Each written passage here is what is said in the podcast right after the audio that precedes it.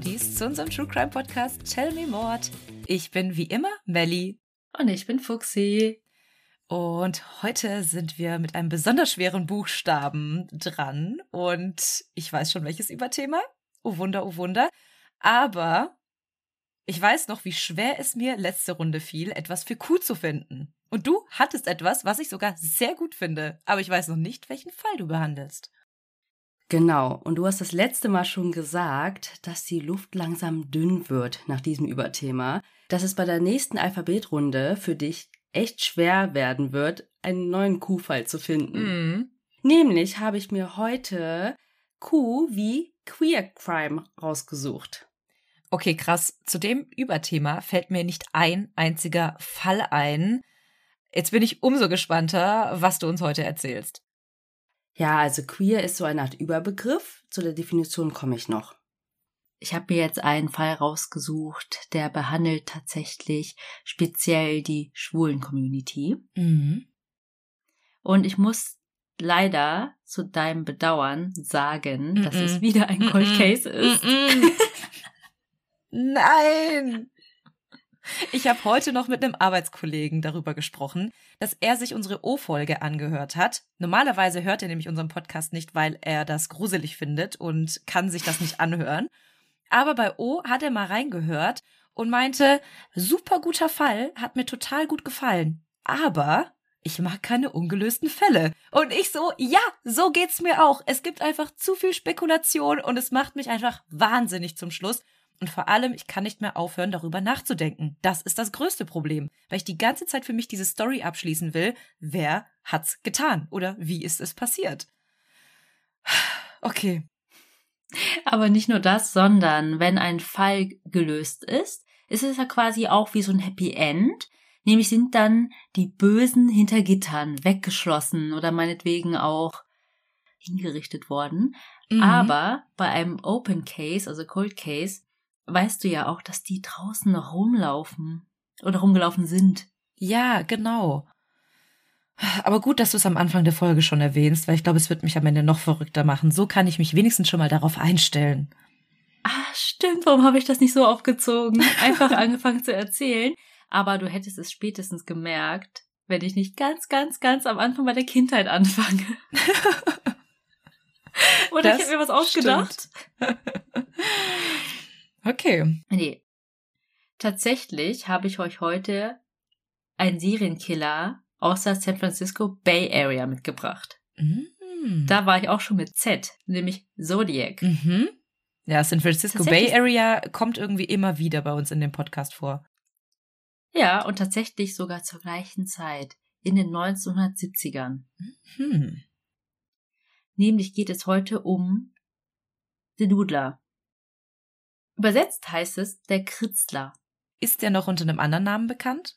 Ja, nämlich The Black Doodler. Aber das wird dir genauso wenig sagen. Da war einer besonders kreativ. Okay. Genau. Und warum du wahrscheinlich nicht so viel oder gar nicht von dem Fall gehört hast, liegt daran, dass es eben zur gleichen Zeit war. Mhm. Und überall in den Headlines hieß es Zodiac, Zodiac schickt wieder zu, neue Briefe hat der San Francisco Chronicle bekommen und so weiter und so weiter. Mhm.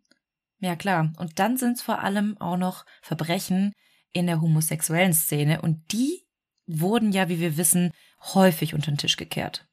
Ganz genau. Es war wirklich so, dass, also es wurde nicht gar nicht darüber berichtet, aber wirklich so auf Seite 48 oder so. Krass. Okay. Also, dass da jemand ermordet wurde, tot aufgefunden wurde und oft haben sie auch weggelassen, dass das Opfer schwul war. Mhm. Und haben sie ihn dann auch in den Nachrichten The Doodler genannt?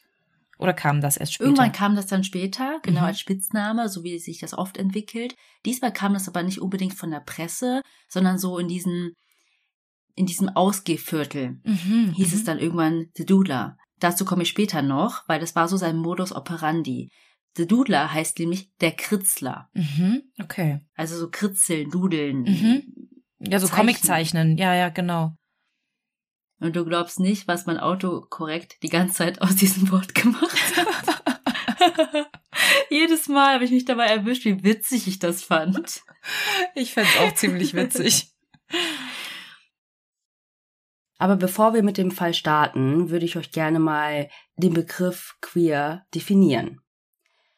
Queer ist ein Sammelbegriff für Personen, deren geschlechtliche Identität, also wer sie in Bezug auf Geschlecht sind, und oder sexuelle Orientierung, also wen sie begehren oder wie sie lieben, nicht der zweigeschlechtlichen oder heterosexuellen Norm entspricht. Früher war es tatsächlich ein Schimpfwort für Homosexuelle. Also es wurde genutzt, um abwertend über Personen zu sprechen, die nicht als normal angesehen mhm. wurden. Doch die Szene schaffte es, diese Bezeichnung für sich selbst zu nutzen und im positiven Sinne umzudeuten. Meist bezeichnen sich Lesben, Schwule, Bisexuelle oder Transgender-Personen gerne als queer. Der Begriff bietet aber eine Form der Identifikation an, ohne zu klassifizieren. Ganz oft liest man auch die Buchstabenreihenfolge LGBTQI+. Ist da nicht noch irgendwo ein A dazwischen? Also ich habe irgendwie die Definition oder die Buchstabenreihenfolge LGBTQAI+ im Kopf. Ja, das gibt's auch. Also manchmal ist da auch ein A, auch an verschiedenen Stellen, aber dazu komme ich hm. gleich. Die Buchstaben stehen für die englischen Begriffe Lesbian, also lesbisch, gay, schwul, bisexual, bisexuell, transgender, trans, queer, queer und intersexual, also intersexuell. Mhm. Und ganz oft, das hast du ja schon sehr gut erkannt, gibt's da auch ein A und das steht für asexual oder asexuell. Ah, okay.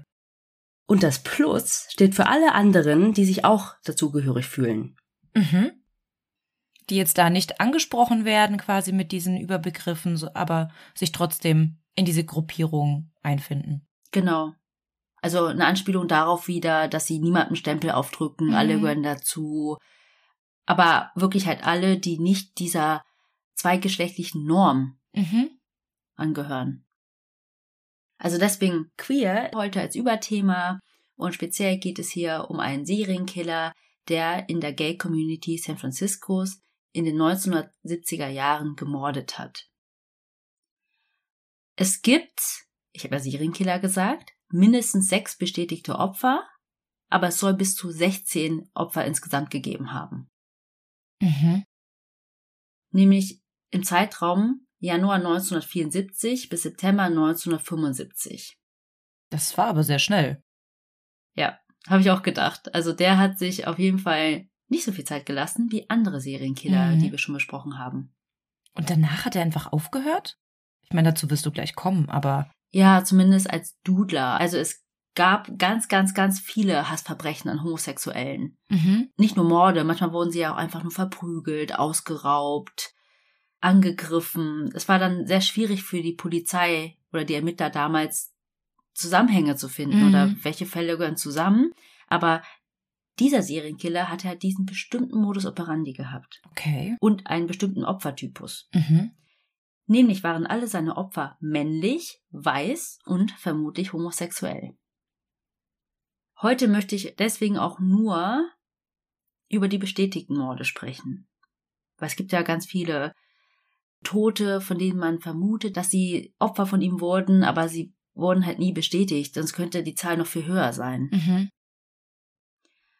Aber um euch mal ein bisschen mitzunehmen in dieses Setting, in den Rahmen von Amerika, San Francisco der 1970er Jahre. Also viele Homosexuelle waren damals auch noch nicht geoutet. Damals gab es ja auch noch Gesetze, die das verboten haben, homosexuell zu sein. Das ging bis 1976 also auch 79, je nachdem, in welchem Bundesstaat du bist, aber speziell Kalifornien bis 1976. Mhm. Selbst das Crossdressing war eigentlich verboten. Also sich quasi als Mann, als Frau verkleiden und andersrum. Genau, ja. Aber in San Francisco war es ein bisschen liberaler. Da gab es eine richtige Gay-Szene. Und man sagt auch, das war so das Mecker für die schwulen Leute. Viele Homosexuelle aus allen Teilen des Landes sind nach San Francisco gezogen, um sie selbst sein zu können. Da gab es Badehäuser, Restaurants, Bars, Clubs, Drag Queens, Auftritte, Aufführungen, Veranstaltungen. Also da hat sich so eine richtige Gay-Community Mhm. gebildet. Und sehr bunt stelle ich mir das auch alles vor. Ja, Also ich weiß nicht, ob du die Serie Pose gesehen hast. Das Ganze spielt in New York, meine ich, aber genau so stelle ich mir das vor. Auch mit den Auftritten abends, wie du es gesagt hast. Und wenn du dort unterwegs warst, dann wurdest du auch nicht komisch angeguckt, weil alle so waren wie du. ja. Und wie du auch sagst, so bunt. So war ja auch die Mode früher. Mhm. Also auch viel Kord und so regenbogenfarbene Hemden. Also total verrückt und schön und offen. Aber es gab auch noch die andere Seite trotzdem. Es gab ständig Razzien in diesen Clubs. Wie ich schon gesagt habe, Homosexuelle, Leute aus der LGBTQI-Community wurden dort verprügelt, ausgeraubt. Also da gab es auch viele Spannungen so zwischen Polizei und der Community, weil sie immer das Gefühl hatten, die Polizei ja hat was gegen die sozusagen Mhm. immer versucht, die irgendwie wegen irgendwas zu verhaften oder wenn da irgendwelche Verbrechen passiert sind, ist die Polizei da nie richtig nachgegangen und sowas. Mhm. Das hatten wir ja auch schon ganz oft in unserem Podcast. Sobald es irgendwie um schwule Opfer ging, wurde da nicht wirklich nachgeschaut. Also die Eltern wurden so ein bisschen belächelt. Ach ja, der ist einfach mit irgendwie mitgegangen und es wurde einfach nicht richtig ermittelt. Mhm, ja. Aber man muss auch sagen, Südkalifornien war wirklich dann doch noch der bessere Ort für diese Leute, um sich auszuleben als andere Teile des Landes, Mhm. vor allem in den Südstaaten. Ja, das kann ich mir auch vorstellen. Und ich würde sagen, starten wir direkt mal mit dem ersten Opfer. Es ist der 26. Januar 1974. Am Abend machte sich der 49-jährige Gerald Earl Kavanaugh zurecht, tat ein bisschen Make-up auf, um im Kestrel District auszugehen. Dort war er oft unterwegs. Einige Jahre zuvor ist er von Kanada nach San Francisco gezogen. Tagsüber arbeitete er in einer Matratzenfabrik und trug Uniform. Umso mehr freute er sich darauf, sich heute Abend in die bunte Menge zu mischen. Er ging in eine beliebte Bar und setzte sich an die Theke. Ein junger Mann setzte sich neben ihn, sie unterhielten sich, flirteten miteinander und luden sich gegenseitig auf ein paar Drinks ein. Während Gerald etwas erzählte, holte sein Gegenüber einen Zeichenstift heraus und kritzelte auf einer Cocktailserviette. Mhm. Gerald fragte ihn, was er da gezeichnet hatte. Der junge Mann drehte die Serviette herum, sodass Gerald die Zeichnung erkennen konnte. Es war ein Porträt von ihm. Mhm. Es schmeichelte ihn sehr. Nicht nur die Tatsache, dass sich ein so viel jüngerer Mann, er schätzte ihn auf Anfang Mitte 20, für ihn interessierte und Gefallen an ihm fand. Gerald war mittlerweile etwas angetrunken. Der junge Mann schlug ihm dann vor, dass sie einen Spaziergang machen könnten und sich irgendwo unterhalten könnten, wo es etwas ruhiger ist. Und sie verließen die Bar und liefen zum Strand. Sie liefen am Ufer entlang und unterhielten sich, bis Gerald merkte, dass der andere langsamer wurde und mittlerweile hinter ihm ging. Als er stehen blieb, zog der andere ein Schlachtermesser hervor. That escalated quickly. Mhm. Gerald versuchte zu fliehen, aber stolperte im Sand und stürzte. Der andere schaute ihn an und sagte, Ihr seid doch alle gleich, und stach mehrmals auf ihn ein. In Nein. den Rücken, in die Brust und in seine rechte Hand. Krass. In den frühen Morgenstunden, gegen zwei Uhr morgens, fand man Jareds Leiche am Strand. Nämlich rief ein junger Mann bei der Polizei an. Er wollte aber keinen Namen geben und legte auf. Als die Polizei eintraf, war es dort dunkel. Es gab keine richtige Beleuchtung, es war ja am Strand. Die herbeigerufenen Polizisten dachten zunächst, dass es sich um eine weibliche Person handelte. Als sie dann mit den Taschenlampen näher leuchteten, sahen sie, dass es eine männliche Person war, die Make-up trug. Er lag auf dem Rücken, war vollständig bekleidet, hatte eine Halbglatze, war stämmig gebaut und voller Blut. Man konnte feststellen, dass er nur einige Stunden zuvor starb. Die Verwesung ist nämlich kaum eingetreten. Er hatte insgesamt 17 Stichverletzungen und einige Selbstverteidigungswunden, wie zum Beispiel den Einstich in der rechten Hand. Mhm. Also hat er wahrscheinlich so versucht, die Stiche abzuwehren. Mhm. Das zeigt aber auch, dass er noch lebte, als auf ihn eingestochen wurde. Mhm. Also, dass er nicht schon vorher bewusstlos war. Oder unter Drogen oder so, ja. Ja. Sein Portemonnaie mitsamt seines Ausweises und Schmuck wurden geklaut, aber nicht seine Timex-Armbanduhr. Ich musste ein bisschen schmunzeln, als ich das gelesen habe. War nicht auch irgendwas mit Zodiac und einer Timex-Uhr? Ja, doch. Die ist doch dann stehen geblieben. War das nicht von seinem Ja. letzten Opfer oder von einem Rose? Rosie? Irgendwie so hieß sie. Und deren, Cheryl. ja? Mhm. Warum habe ich Ja. Rosie im Kopf? Nee, Rosalind kann ja sein mit diesen L-Y-N. So Ja, ja. Und ihre Uhr ist ja stehen geblieben, ungefähr zum Zeitpunkt ihres Todes. Ja. Und ich glaube, der Zodiac hat auch eine Timex-Uhr oder so gehabt. Nee, hatte er nicht Oh. eine Uhr von der Marke Zodiac? Stimmt, stimmt. Guck mal, wie tief man recherchieren kann Ja. und trotzdem irgendwie Sachen vergisst. Das ist so krass. Ja. Ja, es sind einfach so kleine Details, aber dafür haben wir ja uns, um uns daran zu erinnern, weil der Zuhörer, der schnappt dir dann doch nochmal andere Sachen auf als man selber. Ja, oder die denken sich so, hä? Das weiß man doch. Morgen kriegen wir einfach tausend Nachrichten so, Leute, das war nicht Zodiac, das war was ganz anderes. Stimmt. Ted Bundy? Aber den haben wir gar nicht behandelt. Naja.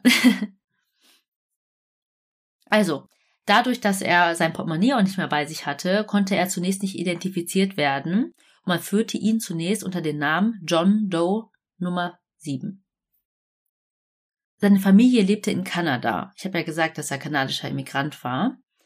Deswegen wurde er auch erst später als vermisst gemeldet und konnte erst später identifiziert werden. Es stellte sich dann heraus, dass er Single war, katholisch und nie verheiratet war. Und wie wir anfangs auch schon gesagt haben, war es diesmal auch so, dass die Polizei den Fall nicht richtig ernst nahm, weil es zur gleichen Zeit viele solcher homophoben Hassverbrechen gab. Und sie hatten alle Hände voll zu tun mit dem Zodiac-Fall und auch anderen Mordfällen in der Bay Area. Also zum Beispiel gab es dann auch so die Zebra-Killings, also Zebra für Zebra. Das waren auch, vielleicht behandeln wir den irgendwann noch, eine Gruppe von Männern, die einfach wahllos auf Leute geschossen haben. What? Irgendwie war die Gewaltbereitschaft in den 70er Jahren in Amerika extrem hoch, wenn man das immer so hört. Ja, ich glaube, ich habe eine Statistik auch gelesen, dass vor ein paar Jahren, also vor drei Jahren oder so, war die Mordrate oder Todesopferzahl pro Jahr so 40 im Jahr und damals über 200. Boah, immer noch zu viel. Hm. Und ein anderer Grund, warum nicht tiefergehend ermittelt wurde zu Anfang, war, dass Gerald Kavanaugh keine Familie in den USA hatte, die auch dort Druck ausübt. Das hat man ja auch ganz oft. Mhm. Aus den Polizeiunterlagen geht hervor, dass Jared Kavanaugh vorher schon von der Polizei angehalten wurde. Nämlich verdächtigten sie ihn, dass er in den Toiletten am Strand Sex mit einem anderen Mann gehabt haben soll. Und dieser Ort oder diese Toiletten waren noch dafür bekannt, dass da solche homosexuellen Hookups Mhm. stattfanden. Und tatsächlich rief der anonyme Anrufer auch von einem Münztelefon an, das bei diesen Toiletten war. Mhm. Okay. Aber er konnte nicht ausfindig gemacht werden. Das war halt so ein Münztelefon, ne? Und Mhm. er hat auch aufgelegt. Ich habe auch die Tonbandaufnahme dazu gehört. Ich habe sie euch mit Absicht nicht abgespielt, weil die Qualität so schlecht ist. Aber als die Polizeidienstzentrale die Stelle dann gefragt hat, können Sie mir Ihren Namen nennen, kam dann nur, ich glaube, das tut nichts zur Sache Mhm. oder so und hat dann aufgelegt. Also könnte das auch unser Täter gewesen sein. Ja. Also er klang jung, auf jeden Fall, das wurde gesagt und ja, war männlich. Mhm. Oder vielleicht war es wirklich einfach nur jemand, der das gesehen hat, aber halt auch homosexuell war und einfach nicht so ins Fadenkreuz gelangen wollte. Mhm. Gerade auch, weil du sagst, es war ja auch strafbar in der Zeit. Ja, er wollte vielleicht einfach auch keine Bühne den Polizisten liefern, dann gegen ihn Ja. vorzugehen. Letztendlich war es ja dann vielleicht doch schwer, anonym zu bleiben, weil er muss dann eine offizielle Aussage machen. Ja, genau. Ja, genau. Fünf Monate später wird eine zweite Person Opfer des Doodlers. Nämlich war das Joseph Stevens mit Spitznamen Jay. Er war 27 Jahre alt. Er war bekannt als Entertainer, Drag Queen, Frauenimitator und Komödiant. Oder Comedienne. Also er hatte auch so eine Figur auf der Bühne, nämlich Julie Andrews.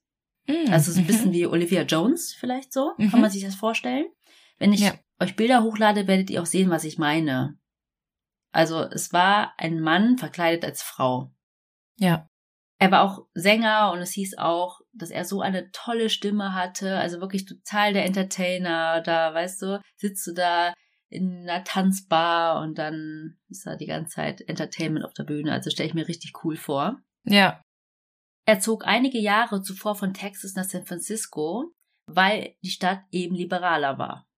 Er hatte am 24. Juni 1974 einen Auftritt im Cabaret Club und ging danach in eine bekannte Gay-Bar im Castro District.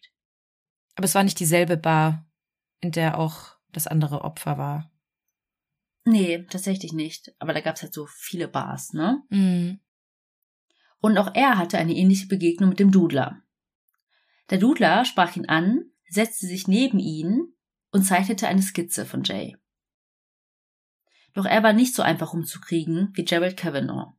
Nach einigen Stunden schaffte der Dudler auch ihn zu überreden, einen Spaziergang zu machen, wo es ruhiger ist. Für ihn war es okay, solange er fahren durfte. Sie fuhren also gemeinsam zum Golden State Park. Das liegt übrigens auch am Strand. Und da es schon spät war, war dort keine Menschenseele. Sie spazierten gemeinsam durch den Park und unterhielten sich. Plötzlich zog der Dudler ein langes Messer aus seiner Jacke hervor und stach mehrmals auf Jay ein. Dreimal in die Brust. Er ließ sie im Gebüsch liegen und floh, ohne sich die Mühe zu machen, ihn zu verstecken. Am nächsten Morgen wurde die Leiche am Sprockets Lake im Golden Gate Park von einer Joggerin entdeckt. Und auch hier war es so, dass die Leiche vollständig bekleidet war und nur wenige Stunden zuvor getötet wurde. Er wurde brutal niedergestochen, von vorne und von hinten. Er wurde so schwer geschlagen, dass seine Familie kaum in der Lage war, den Leichnam zu erkennen. Oh Gott. Das Portemonnaie und Schmuck waren weg, aber es befand sich noch ein bisschen Bargeld in der Hosentasche. Und hier stellte sich auch schon die Frage, also im Nachhinein, als man dann die Fälle in Verbindung miteinander gebracht hat, ob der Dudler keinen bestimmten Typen hat. Mhm. Weil der andere war ja männlich, also, ne? Mhm. Und auch als Mann gekleidet, zwar mit Make-up, aber eine Drag Queen ist ja optisch was ganz anderes. Ja, ja. Und wie haben die das rekonstruieren können? Also, dass sich die Opfer so lange mit dem Dudler unterhalten haben? Haben die das dann später in den Bars erfragen können? Genau, Augenzeugenberichte. Und Ja. gerade Jay war so eine richtige Berühmtheit dort. Auch komisch, dass der Dudler sich dann ihn aussucht, oder? Also entweder Mhm. wusste er nicht, wie berühmt er war, oder es war ihm egal, weil gerade weil er ja so berühmt war, hätte es ja auch gut sein können, dass er dann auch öfter angeschaut wird, dass dann auch seine Begleitung angeschaut wird, also dass der Dudler entdeckt wird sozusagen. Hm, ja, genau. Er hat es wohl auch mehrmals immer versucht mit diesen Kritzeln, mit diesen Skizzen. Mm, Und so mhm. hat sich das dann auch rumgesprochen. Manchmal war es so, dass er vor Ort, also mit den potenziellen Opfern zusammen dann das gezeichnet hat oder schon so hinkam und hey, guck mal, habe ich von dir gezeichnet. Mhm. Aber das kam mit Sicherheit alles erst später heraus. Ja, ja, Da, genau. Ja. Also das war ja erstmal das zweite Opfer und das konnte man noch nicht miteinander in Verbindung bringen. Mhm. Ansonsten wäre ja keiner mehr mit ihm mitgegangen. Ja, ja, das kommt dann später noch, wie alle dann auch davor gewarnt worden sind. Mhm.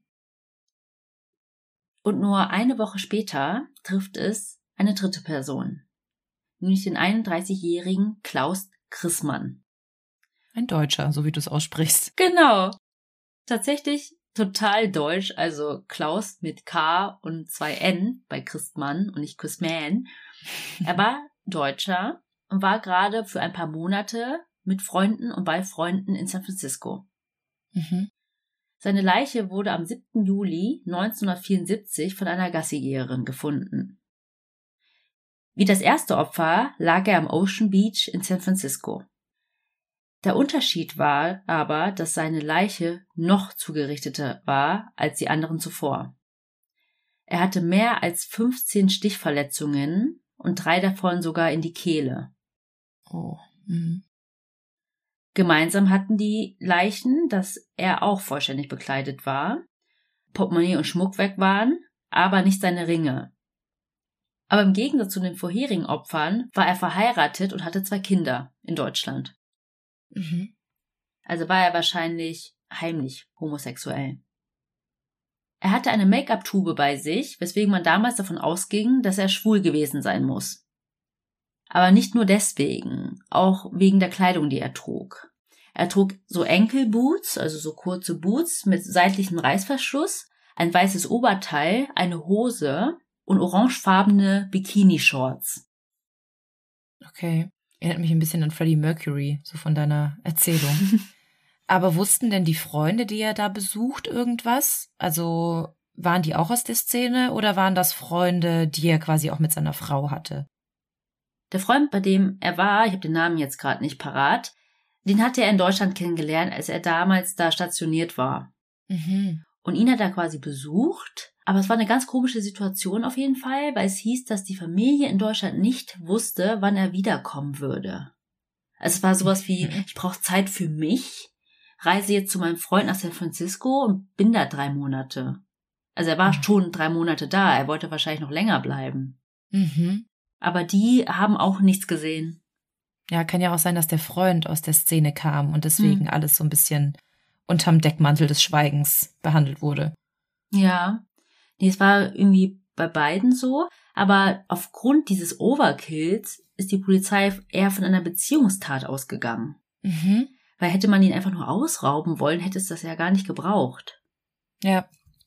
Nee, es war ja auch wie mit diesen, mit diesem Rentnerpärchen in dem Wohnwagen. Mhm. Da in der Urlaubsfolge. Ja. Ganz kurz, wurden denn die Zeichnungen bei den Opfern gefunden? Mhm. Nein. Nee? Das war echt dann alles aus Erzählungen mit, dass es so eine Anmache war, so eine Masche. Mhm. Mhm. Ich hätte jetzt gedacht, dass dann auch noch irgendwie auf der Leiche so die Skizze äh, dazu lag, um quasi nochmal zu verdeutlichen, dass es sich hier um Serienmörder handelt. Aber wenn du sagst, dass auch die Fälle am Anfang gar nicht in Zusammenhang gebracht worden sind, dann ja, macht schon Sinn, dass das nicht bei den Opfern zu finden war. Ja, es ist interessant, dass du das sagst, weil bei den anderen Serienkillern, vor allem beim Zodiac, war das ja ganz oft so, hier bin ich, Mhm. ich euch an der Nase herum, ihr kriegt mich nicht, ich Ja. bin der Tollste, keine Ahnung. Hier war das eher so, ich will diese Männer umbringen, aber nicht unbedingt gefasst werden. Andererseits hat er sie aber auch nicht wirklich versteckt, aber es waren an sich schon abgelegene Orte. Mhm. Dass er quasi bei der Tat nicht unbedingt gesehen wurde, aber dann trotzdem die Leichen entdeckt wurden anschließend. Mhm, ja, also er konnte, das war ja draußen Strand und ausgeführt, Ja. ja nicht einfach so einen Sack hinter sich herschleifen und irgendwo einladen oder so. Er hat sie schon irgendwo hingebracht, um Ja. das dann in Ruhe zu machen. Ja. Aber auf jeden Fall nicht mit hier ein paar Pokerkarten, das ist mein Zeichen, Z für Zorro, keine Ahnung. Also, ja. Und jetzt treffen wir tatsächlich einen alten Bekannten, nämlich ist das Inspektor David Tosky. Hm. Er kam nämlich zu diesem Tatort und er beschrieb selbst die Szene als einer der schlimmsten Tatorte oder Messerstechereien, die er jemals gesehen hat. Mhm. Und er hat schon einiges gesehen. Ja. Also es wurden da trotzdem dann Leute befragt und als letztes hat man wohl Klaus Christmann im Bojangles Gay Dance Club in Tenderloin gesehen. Das kommt nämlich später noch, deswegen erwähne ich das. Und dann habe ich noch von einem Fakt gelesen, das habe ich aber tatsächlich nur einmal gelesen, deswegen weiß ich nicht, ob ich das validieren kann. Aber irgendwie wurden wohl Fotos aus der Leichenhalle geleakt und in Zeitungen veröffentlicht Okay. aber auch irgendwo ganz weit hinten, sodass es nicht so viel Aufmerksamkeit erregt hat. Mhm. Die Leiche von Klaus Christmann wurde dann nach Deutschland überführt und er wurde dort beigesetzt. Und finally, nach diesem Mord, nach dem dritten Mord, wurde eine Verbindung hergestellt durch den Modus operandi, wie die da angesprochen worden sind und die Art, wie sie ermordet wurden. Erstmal die abgelegenen Orte, Strand, Wasser, Dann diese Mhm. Stichverletzungen von vorne und von hinten. Da haben sie einfach gesagt, das muss der gleiche Täter sein. Ja. Und noch im selben Monat, im Juli 1974, gab die Polizei das dann auch offiziell bekannt. Und es vergeht fast ein ganzes Jahr, bis eine nächste Person Opfer des Doodlers wird. Nämlich war das der 32-jährige Frederick Elmer Capon. Er war Vietnamkriegsveteran und hat in seiner Zeit in der US Navy eine Tapferkeitsmedaille erhalten. Also er war wirklich so ein richtiger Held. Als er dann ermordet aufgefunden wurde, stand noch überall in den Zeitungen War Hero so und so. Mhm. Und wahrscheinlich kamen dadurch auch erst alle anderen Taten in den Fokus, weil ja ein Kriegsheld gestorben ist. Hm, ja. Er war groß und sehr schlank. Also er war knapp über 1,80 Meter und wog 67 Kilo. Ich dachte mir auch so, hä? Also so wurde er beschrieben. Mhm. Am 11. Mai 1975 besuchte er einige schwulen Bars in der Stadt. Er trug eine blaue Kordjacke, ein regenbogenfarbenes Hemd, Blue Jeans, braune Socken und braune Schuhe. Mhm. Er ging dann tatsächlich auch in die Gay Dance Bar Bojangles wie Christmann ein Ja. Jahr zuvor. Und dort lernte er den Dudler kennen. Sie flirteten miteinander und auch diesmal. Der Dudler zeichnete sein Gesicht auf eine Cocktailserviette. Und auch ihm schlug er vor, an einen ruhigeren Ort zu gehen, damit man sich besser unterhalten kann. Und sie liefen gemeinsam zum Strand. Ist das denn niemand aufgefallen da in der Bar, die da arbeiten? Weil diejenigen, die das erzählen, sorry, wenn ich dich unterbreche, aber die Zeugen, die das ja erzählt haben, mit der Cocktailserviette, ruhigerer Ort, bla bla bla, das muss ja jemand mitbekommen haben. So, da müssen doch jetzt hier überall Alarmglocken angehen und sich denken so, halt, stopp, vor einem Jahr wurde jemand tot aufgefunden, der war auch hier in derselben Bar und wurde mit derselben Masche nach draußen gelockt. Hä? Ich verstehe das immer nicht. Also in so einer Bar ist ja voll das rege Treiben, ne? Laute Musik und so. Und wenn sich dann so zwei Männer wegsneaken, Mhm. sage ich mal, um Sachen zu tun, die auch Heterosexuelle, by the way, tun, ähm, ist das erst gar nicht so auffällig, wenn erst die Ermittler kommen und dann kommt plötzlich dieses, ah ja, ich habe ihn gesehen mit Mhm. jemandem und weil ich glaube, da auf einer Serviette rumzukritzeln ist nicht so auffällig. Ja, stimmt. Aber das war so wirklich die Masche und die sind halt wirklich immer so zum Strand oder da zu den Toiletten am Strand und so gegangen, wo wirklich dann Keiner war. Homosexuelle rumgemacht haben, heimlich. Mhm.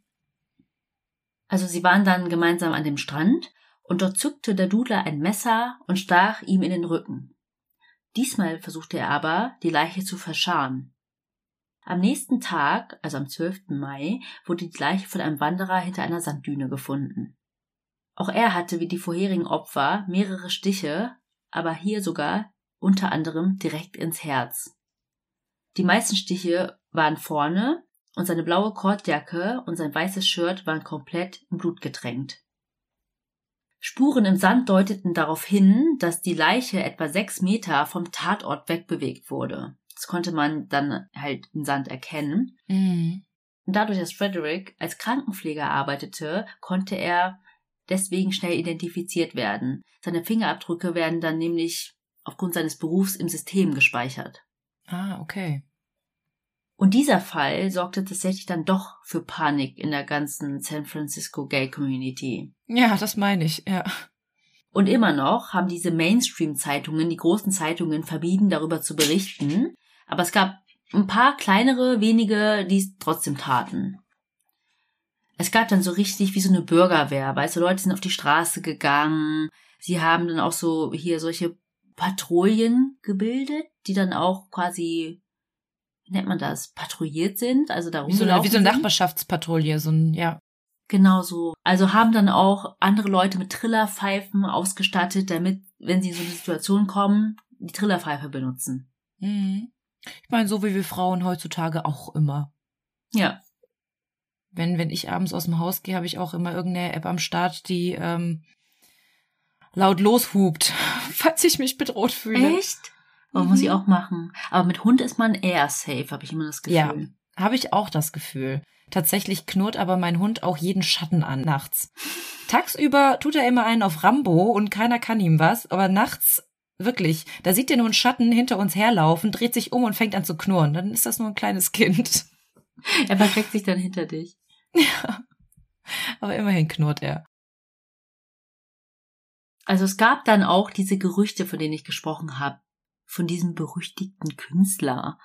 Mhm. Also dann gab es ja so, wie soll ich es beschreiben, ähm, die tratschenden Bartender oder auch diese Stammgäste, die dann immer darüber geredet haben, hier, Dula und so, Mhm. aufpassen.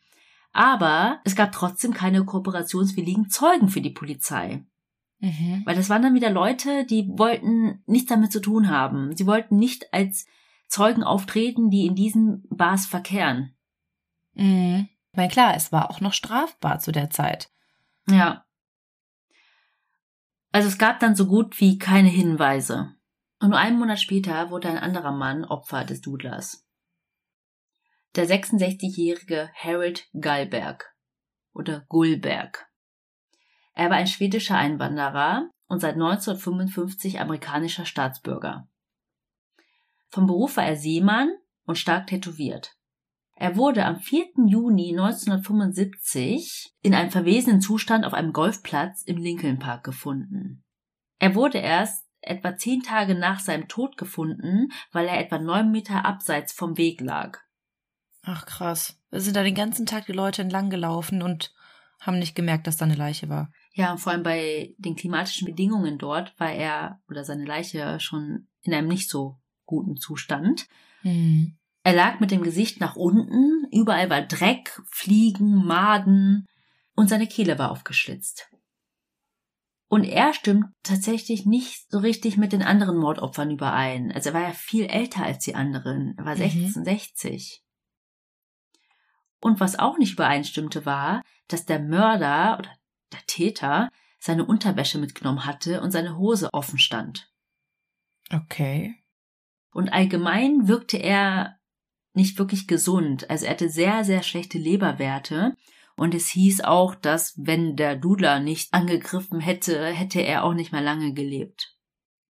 Gut, schlechte Leberwerte deuten darauf hin, dass er wahrscheinlich viel in Bars verkehrt ist und sehr viel Alkohol getrunken hat. Ja, richtiger Seemann. nee, und aufgrund seines Berufes verreiste er auch viel und deswegen hatte ihn auch keiner früher als vermisst gemeldet. Mhm. Und bis zu seiner Identifizierung wurde er als John Doe Nummer 81 geführt. Ganz kurz vielleicht für die Leute, die das gar nicht wissen, aber in Amerika werden ja, glaube ich, männliche Opfer, die nicht identifiziert werden können, erstmal John Doe genannt und dann nummeriert quasi Mhm. Genau, nach dem Zeitpunkt des Fundes. genau. John Doe ist dann so wie Max Mustermann Mhm. und als Frau ist dann Jane Doe. Ja. Genau. Ja, deswegen erwähne ich das dazu. Und wir waren am Anfang, glaube ich, bei Nummer 7 und jetzt sind wir schon bei 81. Da könnt ihr euch mal vorstellen, wie viele unidentifizierte Opfer oder Tote es in den USA zu der Zeit gab. Mhm. So, und das war das fünfte Opfer. Ich habe euch ja gesagt, es gibt sechs bestätigte Opfer. Das sechste Opfer wurde aber tatsächlich erst 2022 bestätigt. Also bestätigt, dass es ein Opfer vom Dudler war oder konnte die Leiche erst so spät identifiziert werden? Dass es ein Opfer des Dudlers war. Mhm. Mhm. Aber dazu später. Kommen wir erstmal zu den Ermittlungen, jetzt noch in den 70ern. Mhm. Also die Ermittler fragten in mehreren Gay-Bars nach, hörten sich um und wie sich herausstellte, hatten einige an manchen Abenden, das habe ich ja schon gesagt, den Dudler dann auch bemerkt. Und weil die Todesfälle sich ja mittlerweile häuften, waren dann auch einige bereit, mit der Polizei zu sprechen. Man beschrieb den Dudler als jungen, charmanten, schwarzen Mann, der andere Leute zeichnete, bevor er mit ihnen die Bar verließ. Zeugen schätzten ihn auf Anfang 20, sagten, dass er dunkle, kurze Haare, dunkle, tiefliegende Augen und eine auffällige Nase hatte. Er war etwa 1,80 Meter groß und schlank. Einige andere Zeugen berichteten, dass er eine Navy-typische Wollmütze trug. Ich beschreibe euch das mal. Das ist wie so eine Fischermütze, so eine dunkle Woll-Beanie-Cap. was kürzer, quasi, dass die Ohren rausgucken, ne? Genau, und so hochgeklappt. Also wie Ja. diese Wollbeanies. Mhm.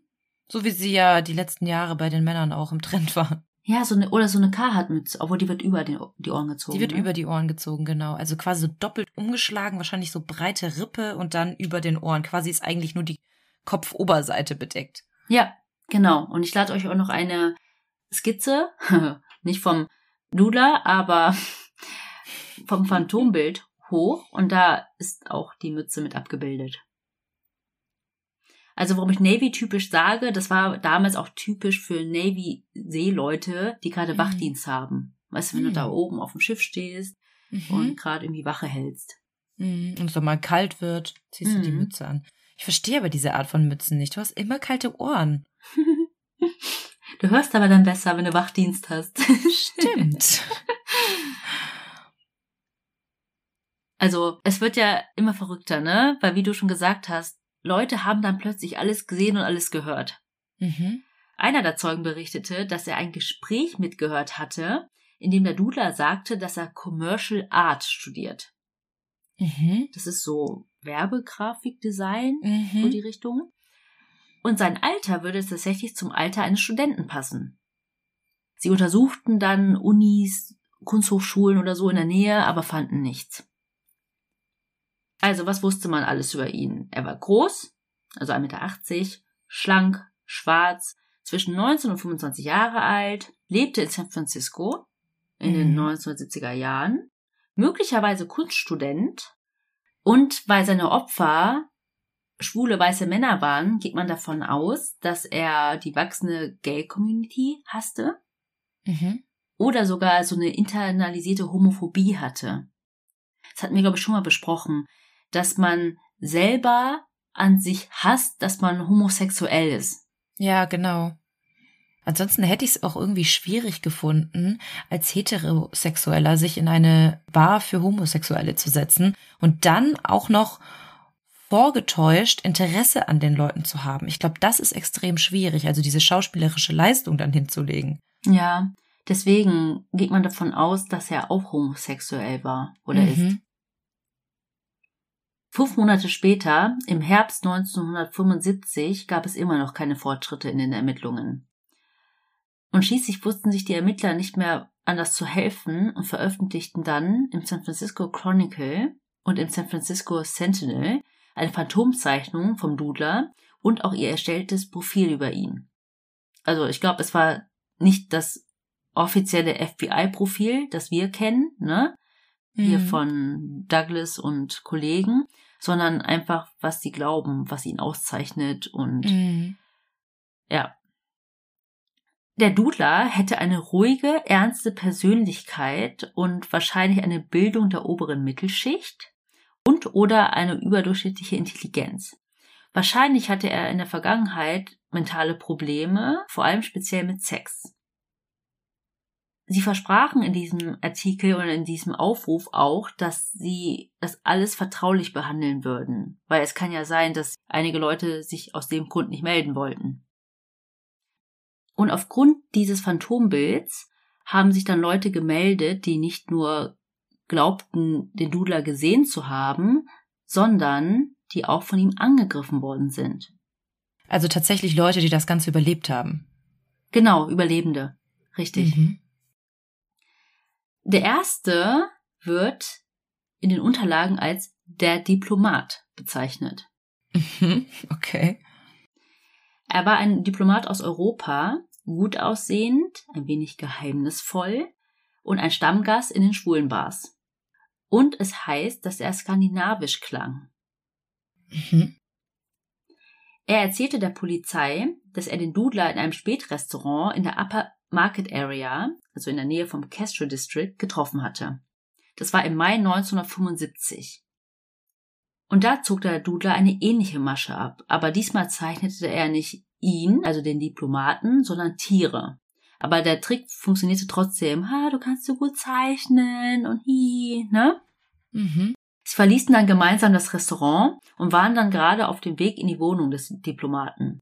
Auf dem Weg fragte der Dudler den Diplomaten nach Kokain. Als der Diplomat sich umdrehte, sagte der Dudler, ihr seid doch alle gleich.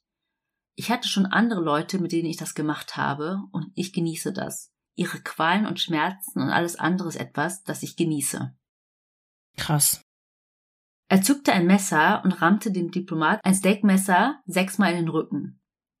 Dabei ist dann die Klinge abgebrochen, so dass er es nicht mehr von vorne versuchen konnte. Mhm. Als der Duter das bemerkte, schleuderte er den Diplomaten gegen die Wand und suchte das Weite.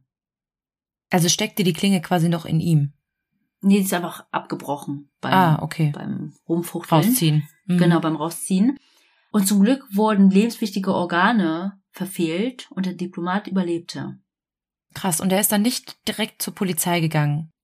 Nee, weil er hätte das vielleicht irgendwie erklären müssen, warum Mhm, er ja, mit einem ja. Mann in der Gegend auf dem Weg nach Hause war und er war Diplomat, weswegen man bis heute nicht weiß, wer er war Mhm. oder wer er ist. Man geht davon aus, dass er sogar noch lebt. Okay, ja, klar. Weil viele fürchteten nicht nur im Privatleben alles zu verlieren, auch beruflich war das damals eine Katastrophe. Mhm. Und es meldete sich noch ein anderer, auch anonym. Also er wollte anonym bleiben. Er wird in den Unterlagen nur beschrieben als well-known San Francisco Figure. Also sowas wie eine bekannte Person des öffentlichen Lebens. Mhm. Man spekuliert, dass er Politiker war oder Celebrity. Und er erzählte, dass er gerade mit dem Dudler ins Bett gehen wollte, als dem Dudler dann ein Messer aus dem Mantel fiel. Krass. Und dann ist diese Person quasi schnell geflohen. Und nach dieser Aussage verließ er dann auch schlagartig die Stadt und antwortete nicht mehr auf irgendwelche Nachfragen der Polizei. Einige Monate später meldete sich ein Dritter und auch der letzte. Sein Name war auch nicht bekannt, aber beschrieben wird er als landesweit bekannter Entertainer und Schauspieler, der regelmäßig von LA nach San Francisco flog. Also waren wohl günstige Preise auch früher, da sind viele einfach hingeflogen für so ein Wochenende und haben dann da gefeiert. Also die Identität kam, wie ich gesagt habe, nie raus, aber es gab einige Gerüchte, wer es gewesen sein könnte. Und ich weiß nicht, ob dir die Namen was sagen, mir haben sie nichts gesagt. Nämlich hat man spekuliert, dass es entweder Johnny Ray war, das war ein Sänger, man nannte ihn auch den Father of Rock'n'Roll. Das hätte ich jetzt auch gedacht, dass er ein Sänger ist, allein vom Namen. Also es kommt mir so vor, als hätte ich schon mal gehört, aber keine Ahnung. Vielleicht klingt er auch einfach nur nach einem Rock'n'Roll-Star. Hm. Dann Rock Hudson. Doch, das habe ich schon mal gehört. Ja, der ist auch schon tot. Ein Hollywood-Schauspieler Mhm. und da gilt auch als Sexsymbol so ein bisschen. Deswegen für ihn wäre es auch ähm, karriereschädigend gewesen, hätte man dann gewusst, dass er schwul ist. Mhm. Dann noch Richard Chamberlain, auch Schauspieler. Habe ich auch schon gehört. Das sind so Namen, ne? Die hören sich voll nach Stars an, oder? Ja, ich google jetzt gerade mal. Also Rock Hudson habe ich auf jeden Fall schon mal gesehen. Vor allem, als er dann älter war. Aber ich hätte jetzt niemals einen Film mit ihm gesehen. Und wie hieß der letzte? Richard Chamberlain. Also Chamber, so wie, Mhm. Wird auch direkt angezeigt? Doch, den kennt man. ja? Ja, den kennt man. Äh, ich weiß jetzt nicht, Moment, da müsste ich. Okay, ich kenne jetzt nicht den Film, in dem er scheinbar mitgespielt hat, aber ich habe den auf jeden Fall schon mal gesehen, auch gerade in seinen älteren Rollen. Ja. Ja. Also, als ich die gesehen habe, wusste ich nicht, kenne ich die Person oder kenne ich jemanden, der so aussieht. Aber auf jeden Fall hat man dann halt spekuliert, hm, wer könnte das gewesen sein, der aus LA kommt, aber okay, der ist auch Hollywood, ne? Mhm. Ähm, ist halt auch ein bisschen frustrierend für die Polizei. Es melden sich Leute, die auch bestätigen konnten, das kommt ja hinzu, ne? ja. Dass er wirklich so aussah, wie beschrieben. Und dieser Hass auf die Gay-Community oder auf die ähm, schwulen weißen Männer. Ja. Aber das waren auch Leute, die von vornherein gesagt haben, selbst wenn die dann Verdächtigen haben und es zum Prozess kommt, sie würden niemals da öffentlich sich hinstellen und aussagen. Ja, auch verständlich. Also die Hinweise von diesen drei Überlebenden helfen der Polizei, ein noch genaueres Phantombild des Verdächtigen zu erstellen. Und dieses Phantombild führte dann zu einem Anruf einer Sekretärin, die für einen Psychiater in der East Bay arbeitete. Sie sagte, dass sie in der Praxis einen Patienten haben, der auf das Profil passt und so aussieht. Mhm. Das klingt ja schon mal verdächtig.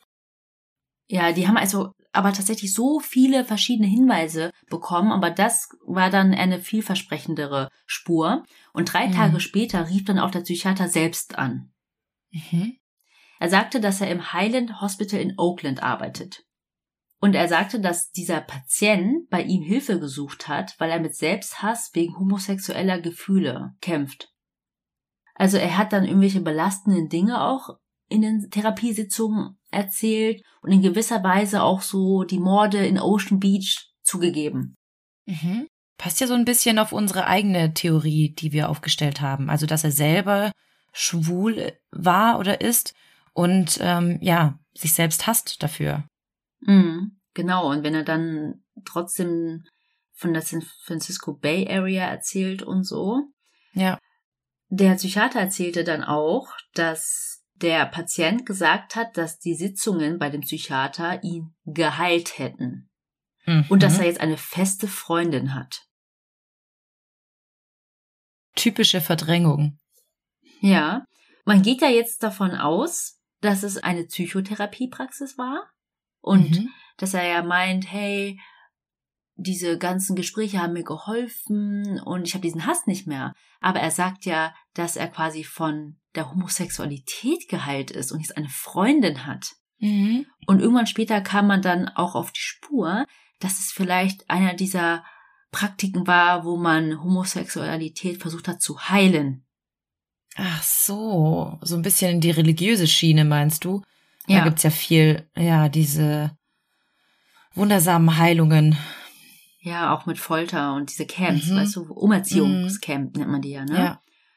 Weil in den Unterlagen, das kommt auch noch hinzu, ne, das war alles früher handschriftlich, mhm. wurde notiert, dass der Psychiater Dr. Priest heißt, also Priest geschrieben. Okay, weird. Und es gab nämlich in der Datenbank von zugelassenen Psychiatern keinen, der so hieß und schon gar nicht dann im Highland Hospital in Oakland arbeitet. Okay, gab's dann wirklich diesen Psychiater und diese Sekretärin, die da angerufen haben, oder war das dann irgendwie alles, ich weiß nicht, zusammengesponnen? Oder war der Name einfach nur falsch? Oder hatte der Psychiater auch nur Angst, irgendwie ins Fadenkreuz der Ermittlungen zu gelangen? Ja, also man überlegt halt auch, dass er vielleicht einen falschen Namen genannt hat, weil er hier diese, wie nennt man das, Vertraulichkeitsvereinbarung zwischen mhm. Arzt und Patient nicht brechen wollte, konnte, durfte, ähm, oder halt wirklich gar kein zugelassener Arzt war. Ja. Sondern eben in diesem Umerziehungscamp gearbeitet hat. So eine Art Heiler. Mhm. Genau, da gab es auch einige Spuren, wo man dann überlegt hatte, hm, ist es der Name, der hört sich so ähnlich an und aber am Ende gab es kein Ergebnis. Mhm. Konnte der denn einen Namen nennen von seinem Patienten? Hat er nicht. Hat er nicht. Also mhm. er hat mhm. nur gesagt, dass er da arbeitet, dass er so einen Patienten hat und das war's. Ja. Und mittlerweile gelang die ganze Story mit dem Doodler auch in die großen Zeitungen. Also erstmal waren es natürlich die Phantomzeichnungen, aber jetzt auch wirklich Berichterstattung, ne? Und daraufhin kamen wieder zahlreiche Hinweise, die auch wieder bestätigten, was die drei Überlebenden erzählt hatten. Also waren sich der Ermittler sicher, er hat so ausgesehen und dann hier das mit diesen Zeichnungen und so, das hat alles gestimmt und er ist in den und den Bars, in den und den Vierteln unterwegs. Mhm. Man hat auch überlegt, ob sich der Dudler die Opfer vorher ausgewählt hat. Alle Opfer wurden an abgelegenen Orten gefunden, also zumindest nachts abgelegen. Strand, Park, Golfplatz im Park. Mhm. Und fast alle Opfer waren nicht aus San Francisco. Also entweder zugezogen, Durchreisende, Vielreisende. Stimmt. Aber sich die vorher schon ausgespäht hat. Ja. Und sie hatten keine quasi, Familie in der Gegend. Genau, keine Familie, wenig Freunde, niemand, der die Person identifizieren kann direkt. Mhm. Außer Jay vielleicht, ne? Also klar, zugezogen mhm. aus Texas, hat dann schon ein paar Jahre dort gelebt und war ja auch so eine, ja, schillernde Persönlichkeit dort. Aber sonst die anderen, guck mal, Seemann, Schweden, Deutschland, Diplomat, ähm, dieser Kriegsveteran. Ja. Am 20. November 1975 war der Officer James Bowles gerade auf Streife. Er hat dann in dem, in dem Ausgeviertel einen jungen Mann gesehen, der sich merkwürdig verhalten hat und irgendwas so in seinem Mantel versteckt hat. Also sich einfach mhm. merkwürdig verhalten hat und seine eine Hand so in der Mantelinnenseite hatte. Und als er ihn angehalten hat und ihn untersucht hat, fand er einen abgesägten Baseballschläger und ein gebogenes Messer. Okay, krass. Und noch viel wichtiger, er fand einen Pfandhausbeleg für eine Uhr, die einmal diesen Frederick Capon gehört hatte, dem vierten Opfer des Dudlers. Mhm. Aber tatsächlich wurde dieser dann als Mörder ausgeschlossen, weil er sich zum Zeitpunkt des Mordes woanders aufgehalten hat. Dann auch sein Auftreten, das war nicht dieses ernste, ruhige, charmante, der war irgendwie ganz anders. Und er hatte auch gar keine künstlerischen Talente. Also es passte alles nicht so wirklich zusammen. Jetzt hast du mir ganz kurz Hoffnungen gemacht. Ich meine, ich weiß, dass der Fall ungelöst ist, aber wenn dann so ein Verdächtiger angehalten wird und irgendwie alles zusammenpasst, denkst du dir so, okay, der muss es sein. Wäre echt witzig. Hätte ich es aufgelöst jetzt? Hätte aber am Anfang noch gesagt, oh, hätte ich das lieber so gemacht. nee, tatsächlich ähm, war er das nicht. Ähm,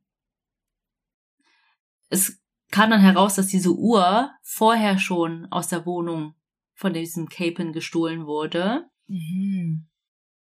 Und der Verdächtige war dafür bekannt, dass er irgendwie so ein kleiner Straßendieb war, auf irgendeinem schwarzen Markt da mit Sachen gehandelt hat und die Uhr hat er dann von woanders bekommen und dann im Pfandhaus hinterlegt, weil er Geldprobleme hatte.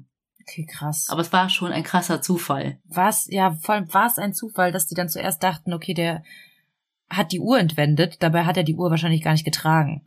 Ja. Ja, und neben diesem Verdächtigen schnappten Polizisten auch andere in diesen Bars auf, die einfach nur saßen und Menschen gezeichnet haben und dadurch natürlich die anderen Gäste erschreckt haben. Und einmal trug ein Mann auch einfach ein Fleischermesser und ein Skizzenbuch mit Zeichnungen bei sich. Also es war so richtig, es schrie nach, du bist der Dudler. Ja. Yeah aber kein Verdacht hat sich in der Hinsicht bestätigt. Dann gab es einen Verdächtigen. Ich weiß tatsächlich nicht genau, wie er dann ins Fadenkreuz gelangt ist, aber es war ein junger Künstler mit einer Vorgeschichte mit psychischen Krankheiten und auch Konflikten mit seiner eigenen sexuellen Identität. Und man hat ihn dann zur Befragung eingeladen und er war genauso wie die Überlebenden beschrieben hatten, attraktiv, charmant, freundlich. Aber bei der Durchsuchung seiner Wohnung konnte keine Tatwaffe gefunden werden, es gab keine blutige Kleidung oder die gestohlenen Gegenstände. Mhm. Vielleicht hat er die auch einfach irgendwo versteckt. Ja, nicht alle bauen sich einen Altar aller Jeffrey Dahmer. Und hängen sich Polaroids an die Wand. Mhm. Dieser Verdächtige wurde dann tatsächlich in so ein Line-up aufgestellt. Also. Mhm. So eine Gegenüberstellung. Gegenüberstellung, genau und alle drei Zeugen pickten ihn aus. Ach krass, um ihn quasi näher zu betrachten, oder? Nee, die haben gesagt, das ist er. Von allen, die dann so ähnlich aussahen, Ach. haben sie gesagt, das ist er. Und die haben alle den gleichen rausgepickt. Aber das waren halt diese drei Zeugen, die ihre Identität auf gar keinen Fall enthüllen wollten. Och Mann. Deswegen brauchte die Polizei oder die Ermittler ein Geständnis von diesem mhm. Verdächtigen, aber das haben die natürlich nicht bekommen. Mhm. Und die Polizei musste ihn dann freilassen und die Ermittler sind heute noch davon überzeugt, dass er es war. Weiß man denn, wie er hieß? Nee. Das ist alles unter Verschluss, nicht bekannt, weil er, die können ihm ja nicht nachweisen. Also, mhm. außer, du kannst ja nicht jemanden einsperren, weil er aussieht wie jemand oder jemand glaubt, mhm. dass er es war. Mhm. Sie haben ihn sogar Monate später danach überwachen lassen, aber nichts Auffälliges oder Verdächtiges gefunden. Hat das vielleicht zufällig mit der Zeit zusammengepasst, als der Dula nicht mehr gemordet hat? Nee, er wurde erst Ende 1975 eingeladen Mhm. und die Morde hörten schon September 1975 auf. Also es war der Mhm. letzte Mord. Aber andererseits hatte der Dudler auch vorher ein Jahr Pause gemacht. Vielleicht war er gerade wieder in so einer Pausenzeit über Winter. Mhm. Oh, it's so cozy. Ich habe gerade keine Lust auf Morden und Feiern gehen. Und im Sommer hätte er wieder zugeschlagen. Aber dann wurde er als Verdächtiger eingeladen und dachte sich so, hm, das Ganze ist mir Lass alles ein bisschen mal. zu risky. Ja. Ja, auf jeden Fall. Aber ich glaube, die haben so viele Spuren verfolgt. Du kannst nicht einfach rechtfertigen, diese Ressourcen auszugeben für eine Person, Ja. die monatelang zu beschatten. Mhm. Weil es gab, ich pick jetzt gerade ein paar raus, es gab viele andere, die auch verdächtig waren. Hier mit dem Skizzenbuch. So, hä? Mit einem Schlachtermesser in einer Bar? Weird. Hm. Und seit 1976 gab es keine richtigen Entwicklungen im Dudler-Fall. Das letzte Mal berichtet eine Zeitung im August 1978 über den Fall. Aber es gab ja dann irgendwann die DNA-Analyse, die auch den Golden State Killer überführt hat. Mhm. Quasi mit den Ahnen, die Rückverfolgung. Genau. Und deswegen kündigte die Polizei von San Francisco auch an, dass sie diese DNA-Analyse auch in Betracht ziehen würden. Und sie setzten eine Belohnung von 100.000 US-Dollar für Hinweise aus, die zur Ergreifung des Mörders führen könnten. Und das war im Jahr 2019. 2022. Ach, 2019. Genau. Okay. Und gut aufgepasst, Melly, im Januar 2022 wurde dann das sechste Opfer des Dudlers bestätigt. Mhm. Nämlich war das Warren Andrews, ein Anwalt, der für den US Postal Service in San Bruno arbeitete. Er wurde im April 1975 von einem Wanderer in einer Blutlache am Land's End entdeckt. Ich lade euch eine Karte hoch, da seht ihr mal, wo alle Opfer gefunden worden sind. Das war alles so am Strand Mhm. von San Francisco. Er war damals 52 Jahre alt. Er erlitt traumatische Verletzungen, weil er brutal mit einem Stein und einem Ast zusammengeschlagen wurde. Er starb einige Wochen später dann in Seattle, also er wurde dann noch dahin geflogen. Mhm. Und von der Reihenfolge her war es dann tatsächlich das sechste Opfer oder das sechste identifizierte Opfer? Das sechste identifizierte Opfer. Okay. Also wurde er schon viel früher attackiert. Genau, aber es war kein Dudlerfall. Mhm. Die Ähnlichkeiten waren jetzt im Nachhinein, dass er dem Opfertypen des Dudlers entspricht. Er war weiß und schwul.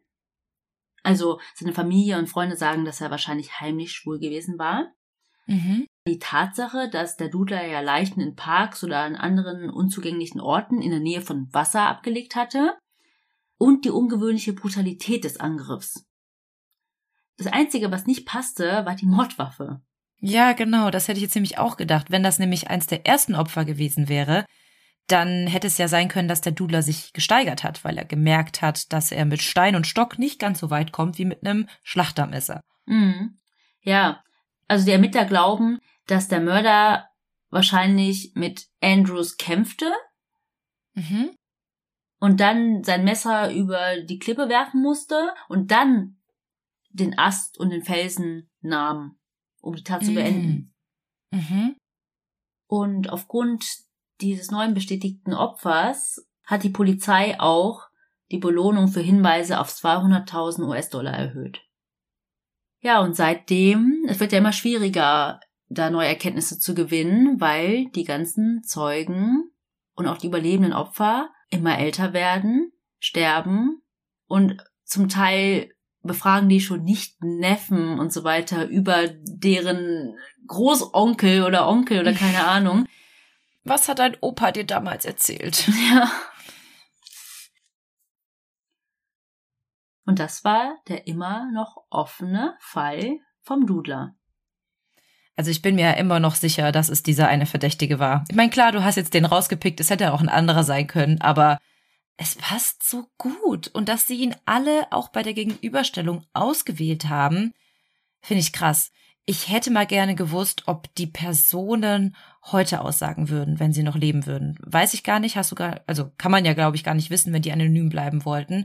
Aber wenn man sie jetzt nochmal fragen würde und nochmal eine Gegenüberstellung machen würde, ob sie dann sagen würden, okay, ich gehe an die Öffentlichkeit, ich sag aus im Prozess und ähm, ich bin mir sicher, dass er es war. Vielleicht könnte man dann den Fall heute klären. Aber finde ich krass, dass ich noch nie von dem gehört habe, obwohl er wirklich so zur selben Zeit gemordet hat wie viele andere Serienmörder und äh, der einfach ja so unter den Tisch fällt. Also finde ich krass und finde ich auch ein gutes und wichtiges Thema, dass du den aufgegriffen hast. Ich meine, wir hatten das ja sehr häufig, haben wir ja auch schon ein paar Mal besprochen, jetzt auch diese Folge, dass Menschen in der queeren Szene es vor allem damals nicht leicht hatten, gerade in Bezug auf Strafverfolgung. Und das ist nochmal ein Paradebeispiel dafür. Ich meine, es wurde zwar ermittelt, aber ich denke, wenn die Opfer jetzt weiße Frauen gewesen wären, ähm, mit Family im Background, die sich auch für sie stark machen, dann wäre das Ganze noch ganz anders gelaufen. Hm. Ja, definitiv. Also es gibt dazu auch einen Podcast von einem Journalisten vom San Francisco Chronicle und er sagt auch von Anfang an, dass es ihn schockiert. Er hat damals schon über den Zodiac berichtet, dass er, bis er angerufen wurde von irgendeinem Ermittler, davon noch nie gehört hatte. Er Krass. selbst. Ja, als Journalist. Ja, heftig. Ich äh, musste natürlich hier gerade auch noch nebenher diesen Richard Chamberlain googeln weil mich das nicht loslässt. Ich kenne diesen Mann irgendwoher und tatsächlich hat er in einer Serie mitgespielt, die ich so lange Jahre gesuchtet habe. Jetzt Willst kommt's. du raten, welche? Hm, von welchem Schauspieler sprichst du? Dieser Richard Chamberlain, wo du sagtest, das könnte auch ein Opfer gewesen sein, das sich aber nicht äußern wollte. Äh, Friends? nee, ist auch schwer. Er hat tatsächlich auch nur in einer Folge, in einer Staffel mitgespielt, aber scheinbar ist er mir im Gedächtnis geblieben. Und zwar in Desperate Housewives. Nein. Ja. ich habe auch Desperate Housewives gesuchtet. Wer, wer war er? Wer war er? Das weiß ich jetzt nicht, aber scheinbar ist mir sein Gesicht im Gedächtnis geblieben. Müsste ich jetzt nachgucken. Staffel 4, Folge 8. Oh, ich habe das auch so gern geschaut, ne? beste Serie. Wirklich. Und so viel Crime, wie in dieser Serie vorkam, wundert's mich nicht, dass wir heute einen True Crime Podcast ja. haben. Ja. Aber ich würde sagen, wir leiten über ganz elegant zu unserer Rubrik und ich habe heute einen Fall mitgebracht über einen Celebrity tatsächlich, der ein Verbrechen verhindert hat. Und ich würde sagen, er passt wirklich perfekt in diesen Podcast, denn auch er spielt in einer seiner berühmtesten Rollen einen Detektiven. Fragst du mich wieder, ob ich drauf komme? Ich guck dich nur an, vielleicht droppst du ja irgendwas, aber ansonsten leite ich einfach weiter über zum Fall. Es geht nämlich um Benedict Cumberbatch. Der spielt mm -mm. ja den Sherlock Holmes in äh, der Serie Sherlock Holmes. Ja. Du kennst ihn. Ja, aber ich weiß nicht, was er gemacht hat. ich dachte gerade, du guckst mich so fragend an, als ob du ihn nicht kennen würdest. Ich lese einfach mal vor. Benedict Cumberbatch ist zurzeit ein wahnsinnig gefragter Schauspieler. Zuletzt konnte man ihn zum Beispiel im Kinofilm Avengers Infinity War sehen. Aber wie ich ja gerade auch schon gedroppt habe, seine berühmteste Rolle und auch die Rolle, aus der ich ihn kenne, ist Sherlock Holmes. Als der Schauspieler mit seiner Frau Sophie Hunter bei einer Uberfahrt plötzlich sah, dass ein Radfahrer, der Essen auslieferte, von vier Männern angegriffen wurde, schritt er direkt ein. Er soll die Angreifer angeschrien haben und von den Fahrrädern gezerrt haben. Dabei bekam er Unterstützung vom Fahrer des Autos, also von seinem Uberfahrer, und so konnte Benedict Cumberbatch den Raubüberfall schnell verhindern. Heavy assi. Krass, oder? So ein armer Essensauslieferant, ich glaube von Deliveroo oder so, diesen Lieferservice, wollte einfach nur seine Abendrunde drehen und ganz entspannt das Essen ausliefern. Und dann wurde er einfach von ein paar Typen zusammengeschlagen. Also entweder wollten sie sein Essen haben keine Hab Ahnung. Hab ich auch gedacht. Aber der hat auch Portemonnaie dabei, ne? Ja, das natürlich auch. Der Lieferservice, für den der Radfahrer arbeitete, dankte Benedict Cumberbatch auf Twitter. Und tatsächlich war der Schauspieler auch ganz stolz, dass er nicht nur in seinen Filmen einen Helden spielen darf, sondern jetzt auch im echten Leben ein kleiner Held ist. Es war alles inszeniert, alles PR. Ja, PR für den neuen Film. Oh, vielleicht kommt bald die vierte Staffel Sherlock Holmes raus. Hm. Vielleicht hat er bald einen Code von Deliveroo. Ja. Neuer Werbepartner. Nee, aber boah. Wenn ich sowas sehe, ich könnte auch nicht mehr gucken, ne? Man muss aber immer aufpassen, dass man selber da nicht ähm, was abbekommt. So ist es. Aber zu dieser Geschichte fällt mir auch eine kleine private Story ein. Das ist auch so witzig. Und zwar hat mir mein Freund einmal erzählt, sein Opa ist über 90 Jahre alt. Und man kennt das hier im Rheinland, man geht früh shoppen, man ist in einer Bar unterwegs, irgendwie Samstagmorgens. Und er hat wohl, als er in dieser Bar saß, gesehen, dass ein Fahrrad gestohlen wurde von jemandem, der in der Bar saß. Also wusste, wem das Fahrrad gehört. Er ist dann diesem Dieb hinterhergefahren, hat sein eigenes Fahrrad genommen, ist ihm Aber hinterhergefahren ganz kurz, und hat dein Freund oder der Opa? der Opa, Aber damals. das ist keine Ahnung, fünf, sechs Jahre her, Ja. also noch nicht so lang. Er war da auch schon relativ alt und hat dann diesen Typen vom Fahrrad geboxt. Wie krass ist das denn? Also, so eine Zivilcourage musst du einmal haben. Und dann ist er ganz entspannt. Also, der Typ ist dann weggerannt und der hat dann das Fahrrad mitgenommen und wieder zu dem Mann gebracht, dem es eigentlich gehört hat. Oh, Eigentlich wäre das auch ein Fall für unsere Rubrik gewesen. Hätte ich auch einfach so erzählen jetzt hast du sie vorweggenommen. Ja, aber ich finde, das passt so gut zu dem Fall. Also, ja, Chapeau an beide. Und der Opa hat den gleichen Namen wie mein Hund. ja. Nein, mein Hund hat den gleichen Namen wie der Opa. So rum. Genau. Der Opa wurde nach meinem Ja. Hund benannt. Ja, und wenn ihr auch eine Heldentat zu erzählen habt oder ein Verbrechen verhindern konntet, dann erzählt uns das gerne. Das könnt ihr tun auf unserer Instagram-Seite Tell Me More Podcast oder bei Facebook, da heißen wir genauso. Oder wenn ihr möchtet, könnt ihr uns auch gerne eine E-Mail senden an tellmemorepodcast@gmail.com. Da könnt ihr uns aber auch Anregungen schicken, andere Fallvorschläge, Dinge, die wir besser machen können. Darüber freuen wir uns auch sehr. Aber ihr dürft uns auch sehr gerne bewerten. Und das könnt ihr auf eurer Podcast-Plattform der Wahl tun. Sei es ein Daumen hoch, fünf Sterne oder eine ganz nette Bewertung. Darüber freuen wir uns auch immer sehr. Und worüber wir uns auch sehr freuen, ist ein kleines Trinkgeld. Also wenn ihr unseren Podcast gut findet und uns gerne hört und sagt, ihr könnt nicht mehr ohne ihn leben, so wie wir auch, dann schickt uns doch ein kleines Trinkgeld. Das könnt ihr bei Kofi tun. Das ist so eine Art kleiner Coffeeshop und den Link dazu findet ihr in unseren Show Notes. Dann gibt es lecker Kaffee. Mhm. Damit wir auch wach bleiben für unsere Podcast-Aufnahmen. Genau. Dann bleibt uns ja nur noch zu sagen, was wir immer sagen. Wir hoffen, ihr habt Lust auf mehr bekommen. Oder Mormort und bis zur nächsten Woche.